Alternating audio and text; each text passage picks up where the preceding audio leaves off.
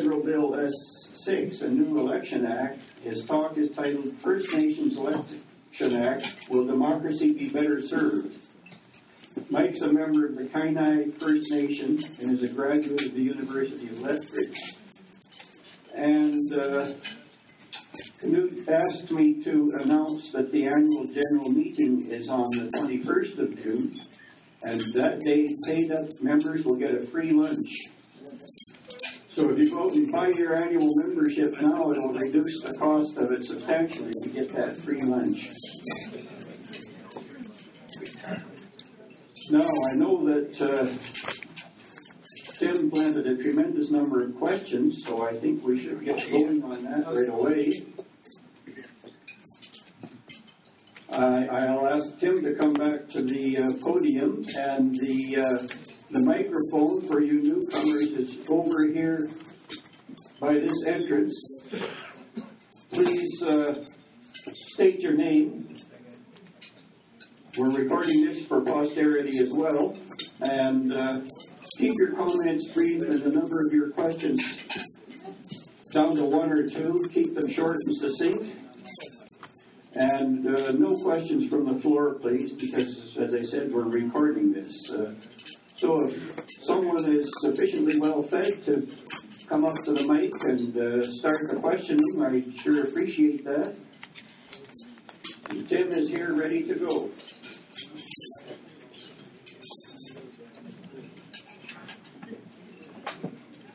Hello, Tim. How are you today? I'm fine, thank you. Wonderful. My name is Greg Ranger.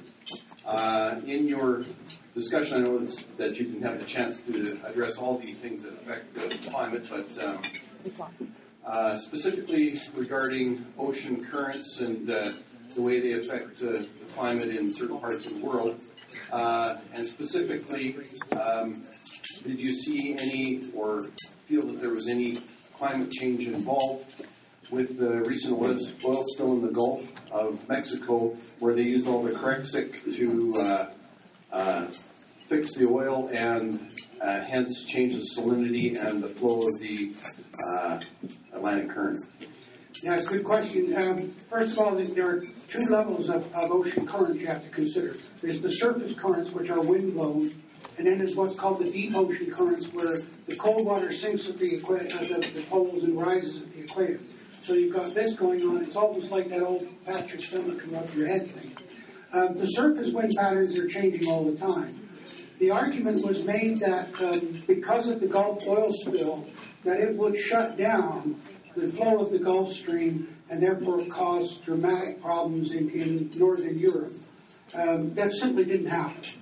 It simply didn't happen. There was uh, I was on radio two or three times about this.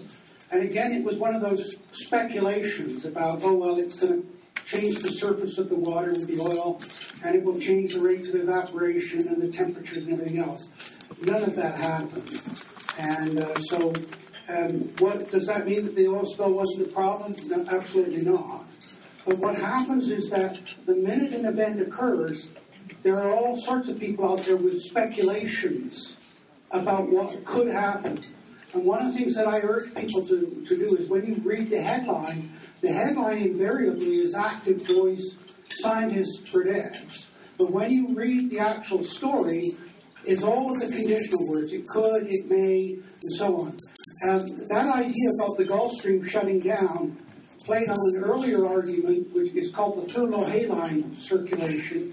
And, and Professor Wunsch, um, who was on the I P C C and then resigned, he showed that that simply was not um, an accurate uh, representation. And, of course, as I say, the Gulf Stream flowing very nicely. Thank you. Thank you. Hi. Hi. Um, my name's Stephanie Watson, and I just had a couple of questions about your presentation.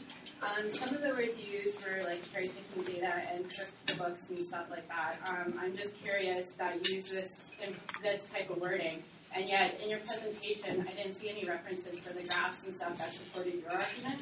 I was wondering if I could get that information so I could go look at the data, because it's not uh, in line with a lot of the data that I currently have. Yes, um, I, I have on most of the slides, I have the sources there, but you're talking specifically about the uh, references to the Intergovernmental Panel on Climate Change? No, I have all of that science information. I'm talking about the ones that you're using to contend against it.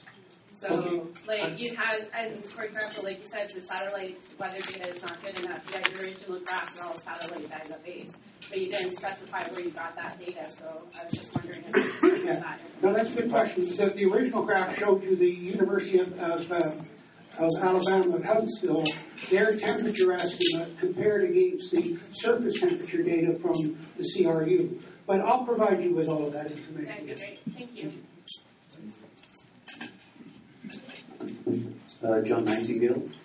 Um, I don't want to get into the global warming conspiracy theory or talk about the John F. Kennedy assassination, but I do want to uh, mention a few salient points concerning carbon dioxide, which you asked at the very beginning, why focus on carbon dioxide?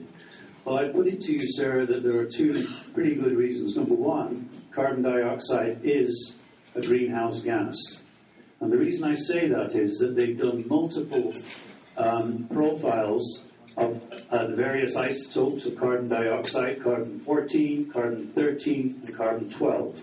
And there is no question that the current increases in carbon dioxide in the atmosphere consists with a disproportionate number of carbon twelve, which, from a scientific perspective, shows that this is due to the burning of fossil fuels.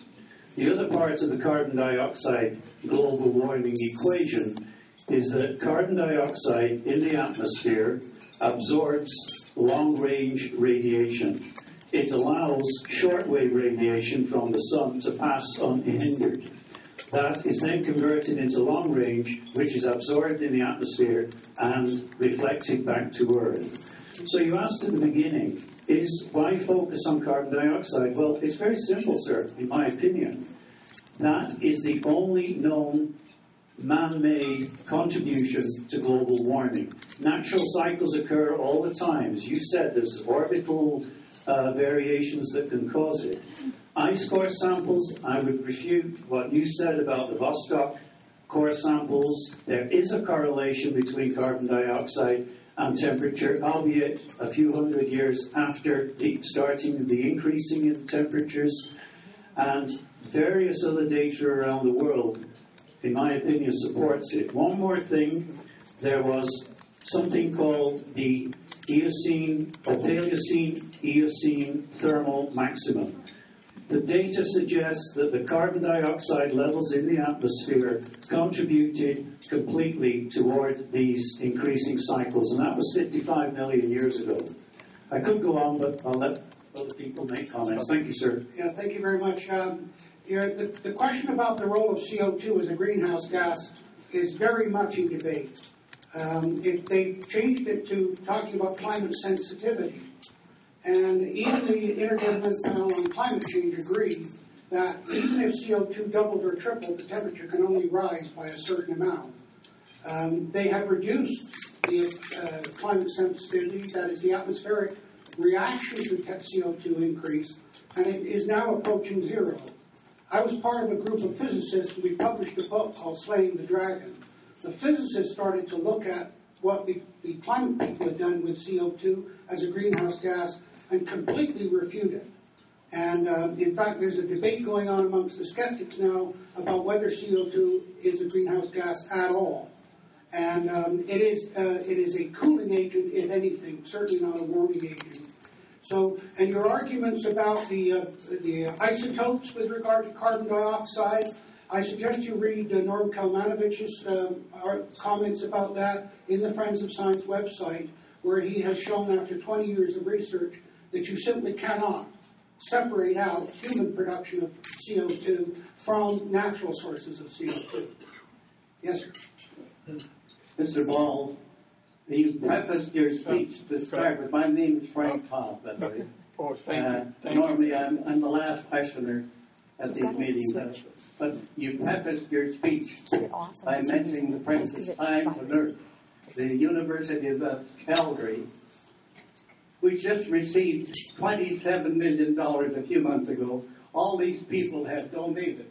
Harper just gave this university twenty-seven million dollars donation for adhering and, pro and pro proposing your theory. Okay, uh, I don't think that's what enough said. Uh, secondly, of course, we know that his daddy is a V I P of Imperial Oil, and he's protecting his production. And his daddy's uh, black eye. We have black eyes around the world with this stand on the environment like yours. Uh, one question. Where the hell would I send my kids to school and university with, with the world opinion on environment? Where could I send them uh, with, with your thesis on the environment? Thank you. Uh, that's a very, very good question. I, I happen to think we should close fifty percent of the universities right now. And, and uh, I would open far more community colleges because uh, uni university for a kid that's getting a C average is a socially acceptable form of unemployment. But... It, and, and I can say that having studied, having studied education and attendees at university. How many of you in this room know that the, first, the dropout and failure rate in first-year university in Canada is forty-seven percent? All they do is count the numbers going in. They never tell you about the numbers going out. And so um, I, and the other side of it, I would argue, go and look at the results of homeschooling. More and more parents going to homeschooling. You know, education has become indoctrination, not education. And uh, so um, I, I certainly have, have worked a lot with the homeschoolers and, and what they're doing. Uh, on average, their students perform, and they have to meet provincial requirements. On average, they perform three to four grades higher than those coming from the public school system. So I think that we've got, we need a lot of examination of what we're teaching, how it's being taught, and what's going on in our school systems. Yes, sir. Uh, my name is Tom Kane, and I'm a volunteer. I'm not a scientist, so I can't debate you scientifically. I don't want to debate you anyway, because you'd likely put me into conspiracy theory. But uh, I'm a volunteer with Green Sense, a local group promoting renewable energy, because we think fossil fuels are running out, and there's an awful lot of pollution. So my question is going to come to you about what should we be doing about some of that pollution and renewable energy. I would like to know if you've watched the documentary entitled Earth, the Operator's Manual, narrated by a fine scientist, uh, Richard Alley, from Penn State University. I watched that this morning. It's fifty-five minutes. And um, I wish the debate of this uh, S A C B O was more of a debate. To have you speak on such a complex topic in a short period of time is really difficult. So I'm offering the people who are here today uh, an opportunity to see that movie, The, um, on Monday night, June eleventh.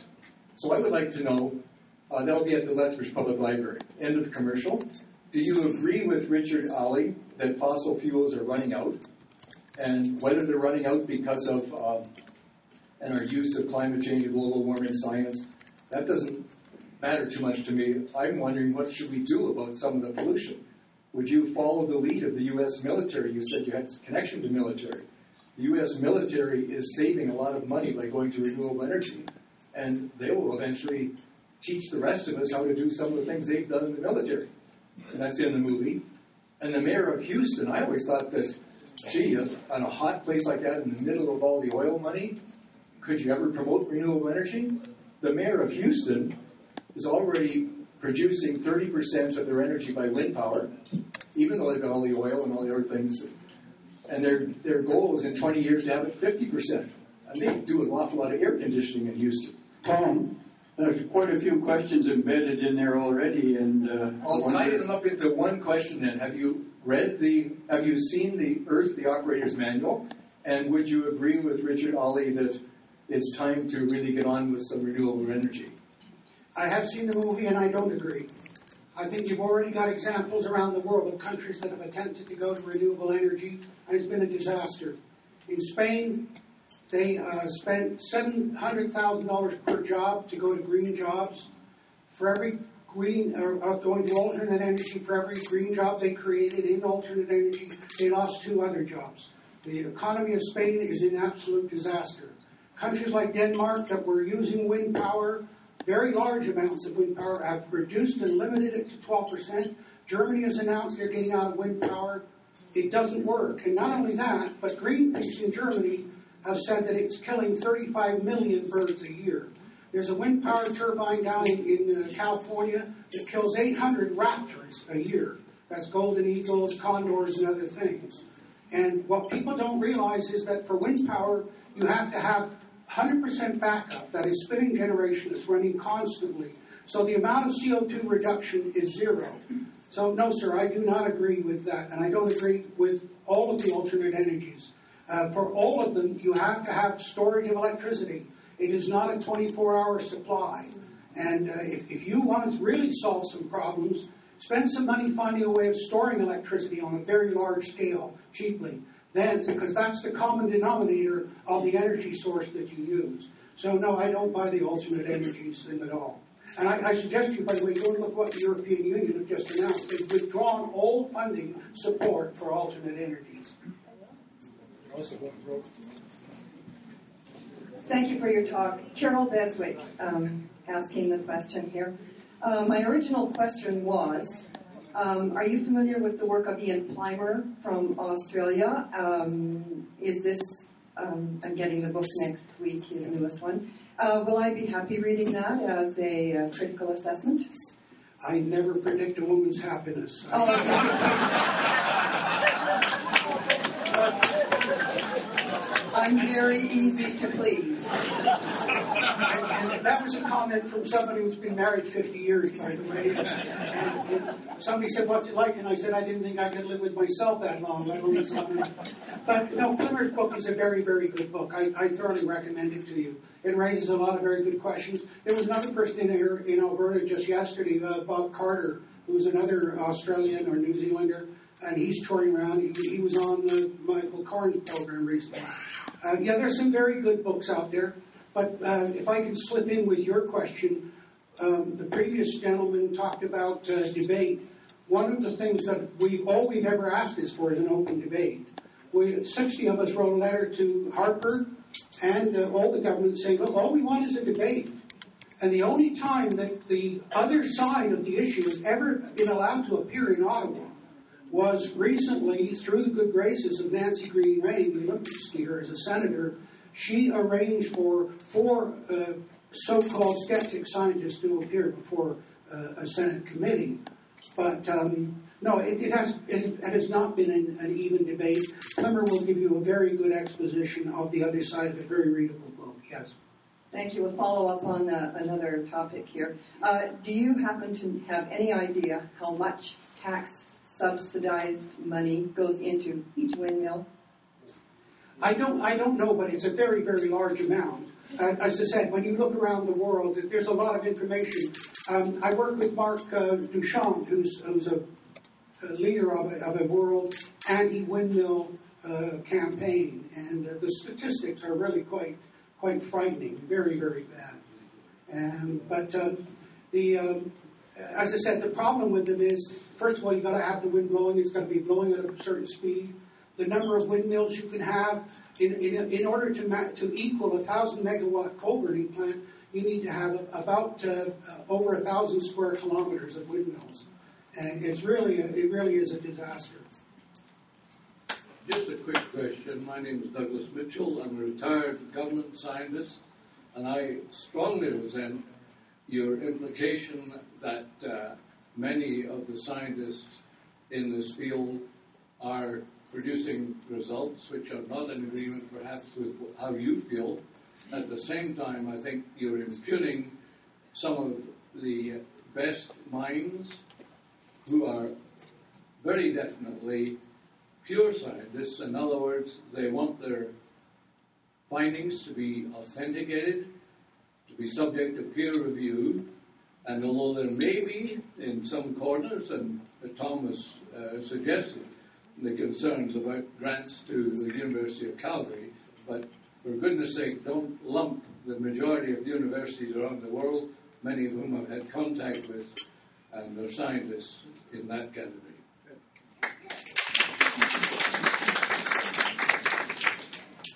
Um, and thank you for your comments, sir. Um, Maurice Strong set up the Intergovernmental Panel on Climate Change through the World Meteorological Organization, and the first meeting of that was chaired by an Assistant Deputy Minister of Environment Canada.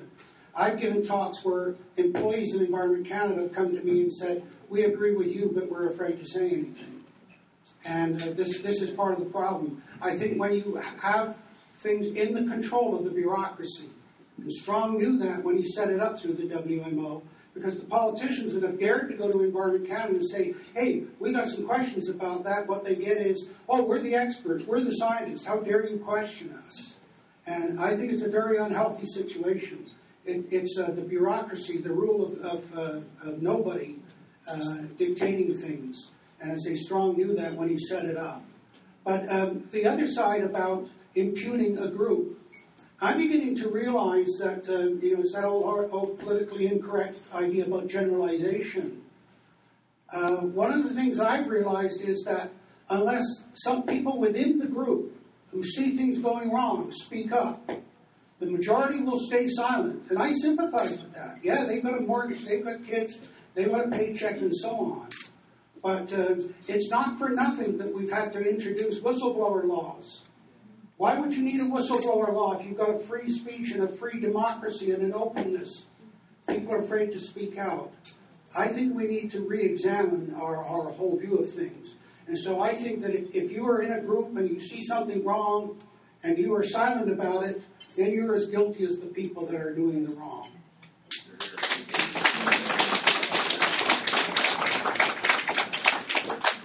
My name is Thomas Jericho. Uh, Mister Ball, uh, I uh, recently uh, made the calculation or the, the, the view of how, how much fossil fuel we as a global community are actually using. And I learned that we use um, twenty billion tons of coal every day and eighty-eight million barrels of oil every day. And we have been doing this for quite some time, and it's going up.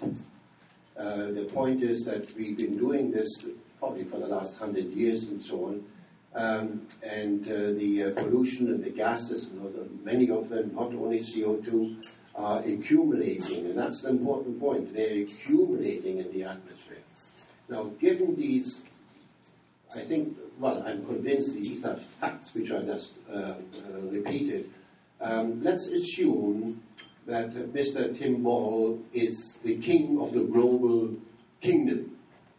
Let's assume that. I thought you liked me. uh, my question to you is, what would you do uh, with respect to uh, fossil fuel use by the human community uh, in the interest of the common good?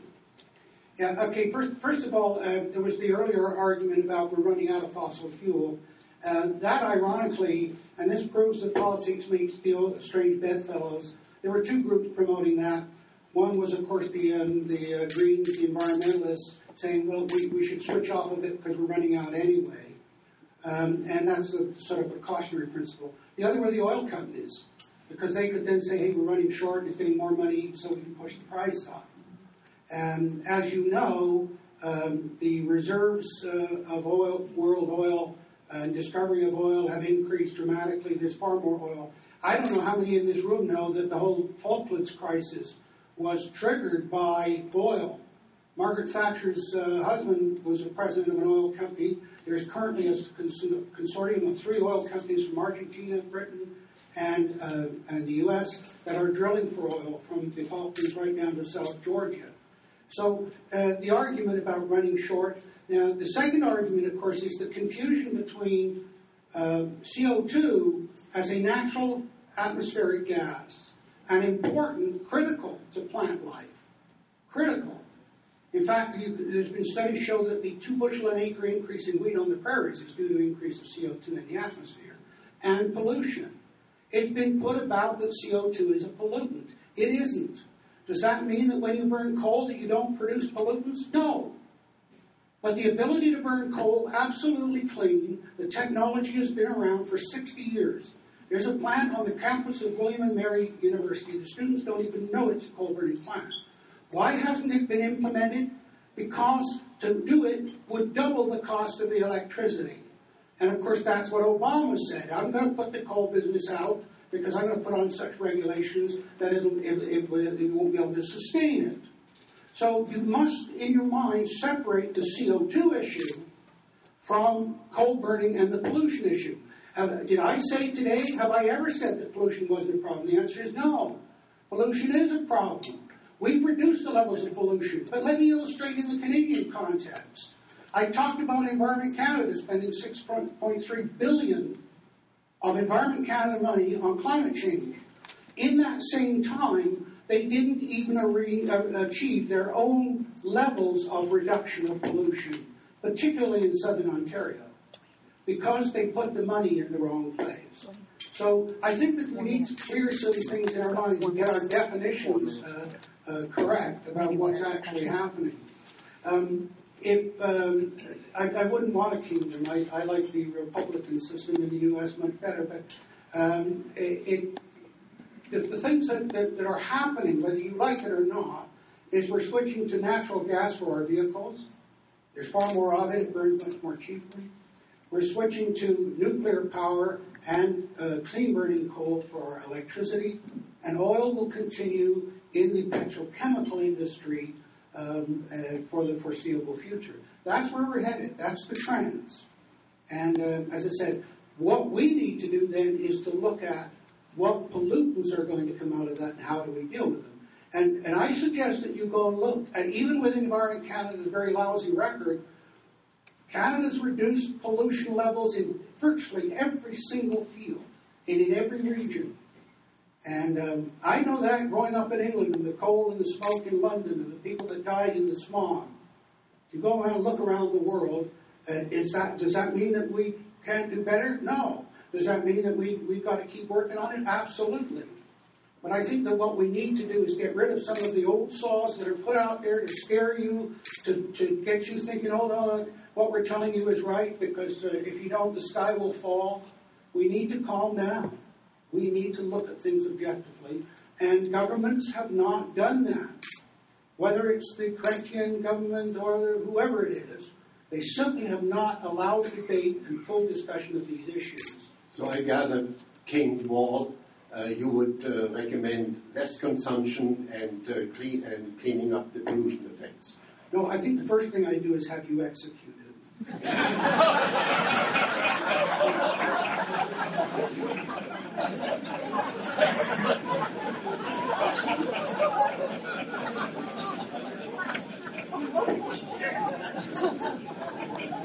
uh, think we have time for one more question, and if uh, nobody comes to ask it, then I would ask, oh, I guess I just lost my opportunity. Hey, um, I'm Susie Heinrichs, and I was wondering, how is the overpopulation of the Earth and climate change related, or like the global warming? Yeah. As I mentioned in my talk, the theme of the Club of Rome was that the world was overpopulated, and that unless we start limiting population and so on, and there's been some horrendous things done in the world on the basis of that. I mean, you go and look at China, that fellow that just escaped from China. Uh, he was protesting against the policies of one child per family. And I talked to a lot of Chinese, um, and it, it's creating huge difficulties for them. The imbalance of men and women in that society in terms of going forward. Um, but uh, the population of the world has increased significantly. There's no question about that. The primary reason was the ability to increase, increase food production. And um, one of the things people forget is in Europe and England in particular, there was an agricultural revolution before there was an industrial revolution. Surplus food is surplus time, and surplus and people can do more things. And agriculture is the key to everything. As I keep pointing out, and I said it here in, in Lethbridge many years ago, that, that there are no farms in the cities, but there are no cities without farms. And so the explosion, nowhere was that done more effectively than in the U S Where, where what happened in the U S was uh, they uh, started producing food uh, where ninety-eight percent of the people were being fed by two percent of their farmers. That's the same way it is today. The, dif- the difficulty is, or at least not the difficulty, but the way to deal with the overpopulation problem is already seen. It was first identified in Sweden. As your economy improves and people have security and pensions, then they stop worrying about passing on to their children and so on. The birth rate goes down precipitously. People are living longer initially, the population soars, but then gradually the population starts to decline. If you want to see that, go and look at Japan, go and look at Italy. And these countries, uh, Italy, for example, um, they're, they're not going to be able to do it now with the state of their economy, but that's a different issue. But Italy, we're paying uh, people to, uh, to have a third child. It's happening in Quebec. Some countries are offsetting this decline in population by immigration. The U S is doing it. And that's fine, but it doesn't solve the ultimate problem. You're just patching over the problem. And uh, it, China, Japan, for example, the, the population pyramid that's normally like this with a, a large young people supporting is upside down. I don't know how they're going to be able to sustain what they're doing, because the Japanese do not allow immigration. They, they, they've uh, blocked immigration. So if, if you allow development and economic development, that deals with the population problem. And the words I suggest you want to, uh, I don't like Google anymore, I go to Bing, but uh, the, the uh, demographic transition. That's the two words you want to look up. And it will explain what happens with development. Because people had large families because a lot of the children died, and they also needed those children as their pension plan when they got old. That changes once you develop the economy. Well, that, that was a very good question. I think it's a good place to stop. And uh, I'd like to thank uh, Doctor Bull very much for his presentation.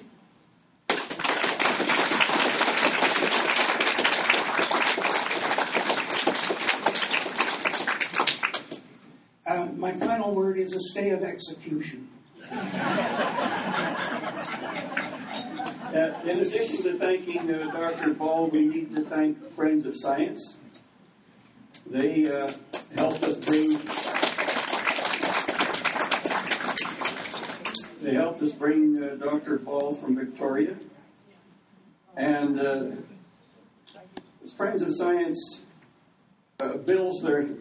Their organization is providing insight into climate change. And uh, in addition to Doctor Ball's talk, they have provided some information out on the table there. I hope there's still some left there. Uh, furthermore, uh, they have a D V D available to some of you who might be really interested in uh, Friends of Science. And if you want to come see Len Mayer, that would, uh, he, he can probably provide some of you with that. So uh, thanks very much, everyone, for attending. Thanks very much for your questions. It's been an exhausting session. Bye.